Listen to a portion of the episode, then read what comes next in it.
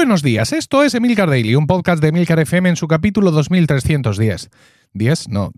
Yo soy Emilcar y este es un podcast sobre tecnología en general, Apple en particular, productividad personal, cultura de Internet y, francamente, cualquier cosa que me interese. Hoy es lunes 3 de abril de 2023 y voy a hablar de el Apple Watch que nos espera. Emilcar Daily es uno de los podcasts en activo más veteranos de España. 12 temporadas y más de 2.000 capítulos, muchos de los cuales te han acompañado en el comienzo de tu jornada cada día. Ahora puedes apoyar directamente a tu podcast favorito suscribiéndote a Emilcar Daily Premium.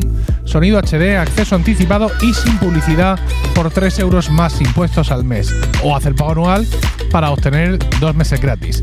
Te dejo el enlace en las notas del capítulo y un vídeo que te muestra lo fácil que es el proceso de suscripción a Emilcar Daily Premium.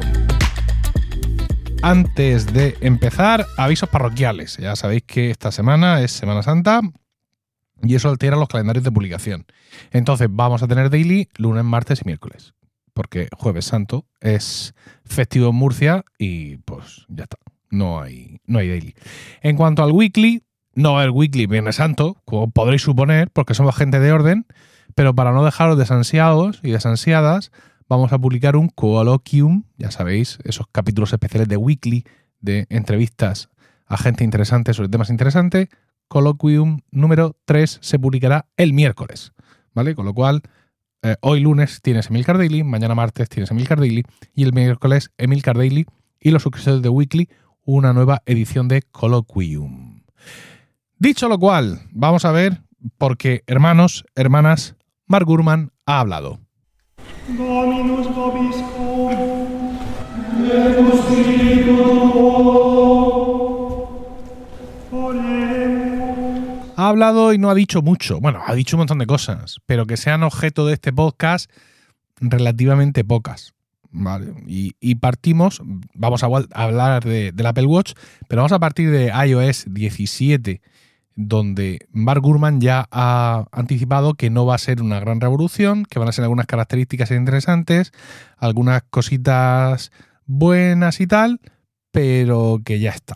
Sin embargo, por el contrario, dice Mark Gurman que lo que según la información que le ha recibido, watchOS 10, que es el próximo sistema operativo que tenemos para el Apple Watch, sí va a ser importante.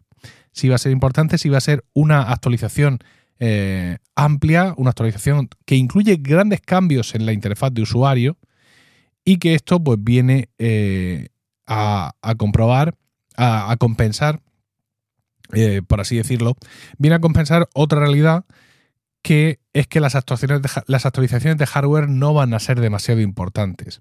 Esto contrasta un poco con la idea de que sí van a ser importantes. Por otro lado, es decir, rumores contradictorios y que hablan de que incluso podría ser el primer producto en traer una pantalla microLED. Pero, bueno, al final con Apple estamos aprendiendo a ser pesimistas, sobre todo.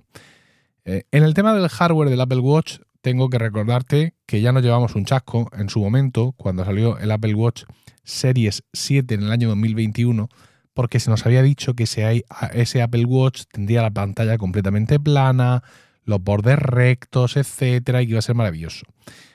Al contrario de todo eso, nos sacaron un Apple Watch absolutamente normal y corriente y simplemente para darnos un poquito de aire le hicieron 1 pulgada más la pantalla. Es decir, pasamos de 40 a 44 pulgadas, en milímetros, perdón, a 41-45, lo cual supuso, ahora sí en pulgadas, un incremento de resolución de pasar de 368 por 448 a 396 por 484.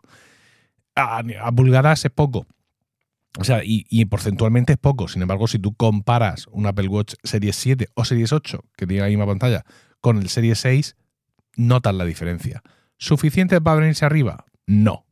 Directamente. No voy a decir, bueno, eso depende de ti. No. Ya está. No es suficiente para venirse arriba. Cuando en 2022 vimos el Apple Watch Ultra, dijimos, amigo, a ver si va a ser este. Lo que vieron la gente que vio cosas y pensaron que este era el Apple Watch y resulta que no, que eran los primeros prototipos de este Apple Watch Ultra, que a lo mejor estaba previsto para 2021, no creo. Y en cualquier caso da igual porque ha salido en 2022. Y nos quedamos por primera vez con 2 líneas de Apple Watch. Y digo por primera vez porque, aunque efectivamente el Apple Watch SE ya existe de antes, no es sino una versión descafeinada del Apple Watch convencional, ¿no? Es decir, es el mismo diseño exactamente, pero las características de hardware y software son un poquito distintas. Sería como una versión lite, ¿no? Light del Apple Watch original. Pero bueno, si no nos ponemos tan meticulosos, efectivamente ahora tenemos tres líneas de Apple Watch. El Apple Watch SE, el Apple Watch convencional y el Apple Watch Ultra. Un reloj que está muy chulo, yo cada vez que se lo veo a alguien me enamoro más, y que, bueno, vamos a seguir diciendo que solo se justifica si haces deporte intensivamente. Pero también se justifica si te da la gana, ¿no? Dices tú, es que me lo quiero comprar porque me da la gana. Entonces también está justificado. La justificación es que tú quieres comprártelo. Porque es que a veces me dan ganas de que me dé la gana, porque es que es maravilloso. Cada vez que veo uno por ahí en una muñeca, me deshago, me encanta, no sé. Me diréis que no, que es tosco, que es claro, pero claro, es que me gusta a mí. No estoy diciendo que te guste a ti, sino que me gusta a mí y estoy contento y feliz con que me guste. Y bueno, quizá no es el momento de gastarme 1.000 pavos en un reloj, pero no lo sé, porque este Apple Watch Series 6 que yo tengo me está durando extraordinariamente y estoy muy contento con él. Y me gustaría hacerlo durar un poco más. ¿Qué diréis algunos de vosotros? Señal inequívoca de que se va a comprar el Series Ultra esta misma tarde. Pues es posible, no voy a decir que no, pero la sensación que tengo con el Series 6 es muy buena. El Series 6 es el reloj que salió en el año 2020, en septiembre de 2020. Me lo compré junto con el iPhone 12. Era un Apple Watch continuista, lo que pasa que yo venía de un Series 4 y este Series 6 traía como gran novedad la medición de oxígeno en sangre. Y eso, bueno, pues entre todas las cosas me resultó finalmente interesante el dar ese salto. El Series 4 no, yo tenía el Series 3, creo recordar. Al año siguiente sale el Series 7. Y aquí es donde ya veo que nos están engañando un poco, porque ya vemos que el procesador del Apple Watch, el S7, ya se nos dice que es exactamente igual que el S6, solo que le han cambiado el nombre, y que lo único que han hecho es aumentarle un poco la resolución de la pantalla, ¿no? Como he dicho, pasar de 40-44 a 41-45 milímetros, y en pulgadas, en píxeles, perdón, la resolución de la pantalla pasa de 368 por 448 a 396 por 484. No es lo único que cambia. No es lo único que cambia. Desde el Series 6 en adelante estamos viendo cambios infinitesimales. Por ejemplo, el Series 7, aparte de la pantalla un poco más grande, ya por fin tiene certificación IP6X de resistencia al agua y a polvo y todo ese tipo de historias. Que no es que la anterior no fuera resistente, pero no tenía la certificación, que eso al final siempre resulta importante. Y luego, por otro lado, no traía, digamos, más sensores, pero sí el Series 8. Cuando ya saltamos al Series 8, vemos que es exactamente igual que el Series 7. De hecho, el procesador Apple S8 sigue siendo el mismo del S6, que le han puesto una pegatina encima que pone S8, y ahora lo que sí han hecho es incluir el sensor de temperatura.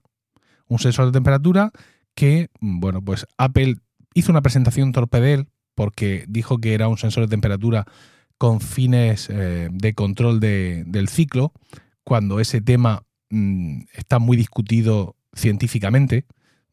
Quedó un poco raro aquello, pero bueno, ahí está el sensor de temperatura, que no puedes usar hoy en día para ver la fiebre que tienes, sino que son mediciones que se van haciendo de forma inopinada por parte del reloj, y que al final pues es un dato más, la temperatura superficial en la muñeca, que se añade al cóctel de datos que maneja el Apple Watch para hacer previsiones u observaciones sobre tu salud, que ya está bastante bien, no vamos a quejarnos ahí de eso, pero básicamente las diferencias entre el S7 y el S8, ¿no? El Apple Watch Series 7, sí, y el Apple Watch Series 8 son esas, no hay más, es el sensor de temperatura, es una cosa increíble. La capacidad de la batería también desde el Series 6 está estancada en torno a los 300 y poco mAh. El Series 5 tenía 296, no es que haya sido un salto tremendo. Y en cuanto al Wi-Fi, también desde el Series 6 tenemos el Wi-Fi 5G y no ha llegado todavía el Wi-Fi 6. Sí hay una novedad en el Apple Watch Series 8, que es que el Bluetooth salta de la versión 5 a la 5.3. Y pare usted de contar. Entonces, si realmente nos creemos esto de que el Apple Watch Series 9 no va a ser ningún avance, esto ya va a ser muy chungo. O sea, la tomadura de pelo, por así decirlo, ya llega a niveles estratosféricos. Y esto, de alguna forma, tiene que estar afectando a las ventas, porque, insisto, no hay motivación real si tienes un Series 6 y la batería se está comportando más o menos decentemente para saltar a ninguno de los otros dos modelos, ni Series 7 ni Series 8. Yo os conté en su momento que Rocío y yo habíamos acordado pedirle a Su Majestad los Reyes Magos de Oriente dos Series 8, uno para ella y otro para mí. Pero conforme avanzaba en los meses y llegó el momento de escribir la carta, yo decidí no escribir el Series 8 en la mía, porque pensé, si no me he comprado el Series 7 en su momento, porque he valorado que el cambio de pantalla no es suficiente, ¿por qué me voy a comprar el Series 8? Si es que es lo mismo, es exactamente lo mismo. Si el cambio de pantalla no me parece suficiente antes, ahora tampoco me lo tiene que parecer. Para Rocío sí, porque ella venía de un Series 3, lo cual me hace pensar que yo al 6 salté de las Series 4, sí. Y claro, para ella el salto sí era importante, pero para mí en absoluto lo era. Y este tipo de historias que podéis pensar, bueno, ¿qué más quieres ponerle al Apple Watch? No es una respuesta que tenga yo que dar. Para eso están ellos, con su talento, con su capacidad ingenieril, con su previsión a futuro, para mostrarme características nuevas. Es decir, el día que seamos los usuarios los que tengamos que estar pidiendo cosas, ese día apaga y vámonos, literalmente. Pero si tú ves la evolución del Apple Watch, eso desde el Series 5, desde 2019, es todo muy inmovilista. Siempre 1 GB de RAM, siempre 32 GB de almacenamiento, siempre el chip Apple W3. Y tú me dirás una vez, ¿y para qué quieren más? No, yo no. Ellos. Ellos son los que tienen que querer más. Si hubiera avanzado el sistema operativo, si se hubieran mejorado cosas, pues seguramente 1 GB de RAM se hubiera quedado corto. O 32 GB de almacenamiento se hubieran quedado cortos. Y todo este conservadurismo en estos 4 años lo que hace es condenar la evolución de toda la plataforma. Tenemos desde el Series 6, desde 2020, tenemos el mismo procesador. Entonces, cuando esto de un salto, son muchos modelos los que se pueden quedar atrás. Por capacidad de procesador y por senectud. Porque aunque el procesador todavía pudiera aguantar, pero son relojes que están en la calle de 2020. Con lo cual, la batería ya se ha degradado como para ya no ser útil. Si tú le metes mucha caña al sistema operativo, es decir, si watchOS 10 realmente viene con todo, porque toca por lo que sea, puede haber muchas cosas que no funcionen en el Series 6, Series 5, Series 7 y Series 8 incluso. ¿Por qué? Pues porque están estancados en procesadores antiguos y con una RAM limitada y con una capacidad de almacenamiento limitada. Y ahora he querido venirme arriba en watchOS y saco el Apple Watch Series 9, que como lo saco le pongo lo que quiero, le pongo 2 GB de RAM, le pongo 64 GB de almacenamiento, le pongo el chip Apple W4 o 5, le pongo el Wi-Fi 6, le pongo el Bluetooth 5.4, que tampoco voy a mejorar mucho, le meto una batería de 310, que tampoco voy a ningún lado, y le meto el Wi-Fi 6, pero lo puedo hacer en el reloj de ahora. Todos los demás se pueden quedar atrás perfectamente. Al final esto lo que hace es condenar el progreso. Yo no me creo que watchOS 10 vaya a suponer muchísimas mejoras, por la sencilla razón de que tendría que dar mucha cobertura a procesadores y a modelos que ya tienen 4, 3 y 2 años y que se han quedado anclados en el pasado sin mejoras. A no ser que me digan, no, es que el procesador Apple S6 que llevaba el Series 6 y es el mismo que el Series 7 y el Series 8, es tan avanzado a su tiempo que ahora va a poder aguantar todo lo que le eches. No lo sé. Dudo. Si veo la historia de Apple, dudo mucho de que eso sea así, realmente, ¿no? Tengo la sensación de que si realmente Apple WatchOS 10 aprieta mucho el acelerador, estos se van a quedar atrás. Se van a quedar atrás por RAM, se van a quedar atrás por procesador, y hay características que vamos a perder. Y entonces, claro, para Apple es interesante. ¿Por qué? Porque es un argumento de venta del Apple Watch Series 9. Un argumento de venta que compraremos enormemente. Pues claro, yo diré en septiembre de 2023, hace 3 años que me compré este reloj, pues sí, yo que me lo puedo permitir, es el momento de tirarle para arriba, ¿no? De comprarme otro.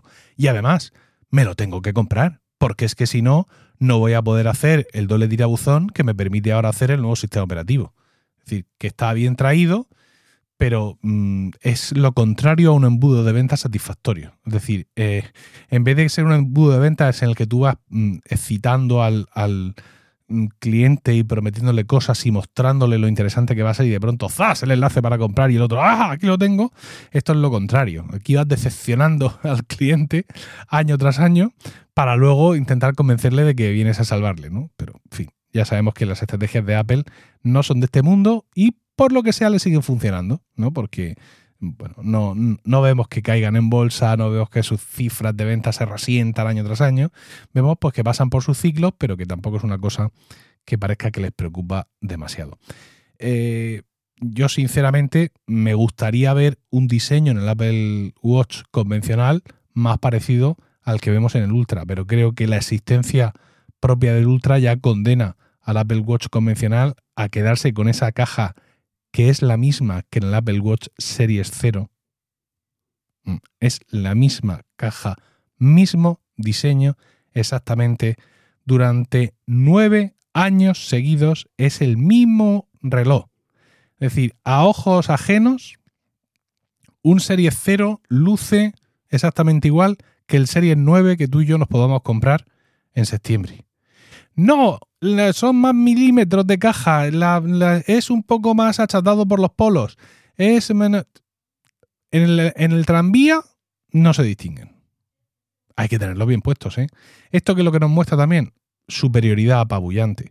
Es cierto que si tú estás en el sistema operativo iOS, bueno, si puedes comprar otros relojes inteligentes, pero el software preestablecido en tu teléfono supone una gran limitación. Es decir, tú puedes comprarte un smartwatch de Samsung, te puedes comprar cualquiera de las otras marcas de Android que puedan hacer alguna cosa, y más allá de que no hay rival para el Apple Watch en general, si tú ya tienes un iPhone estás como muy, muy condenado.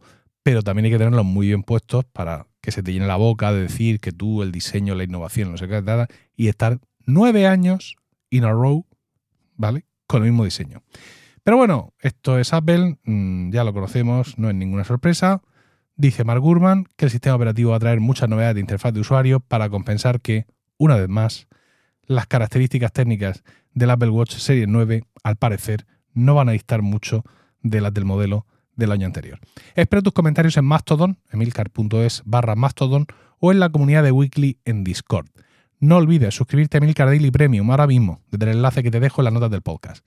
Que tengas un grandioso lunes, un saludo y hasta mañana.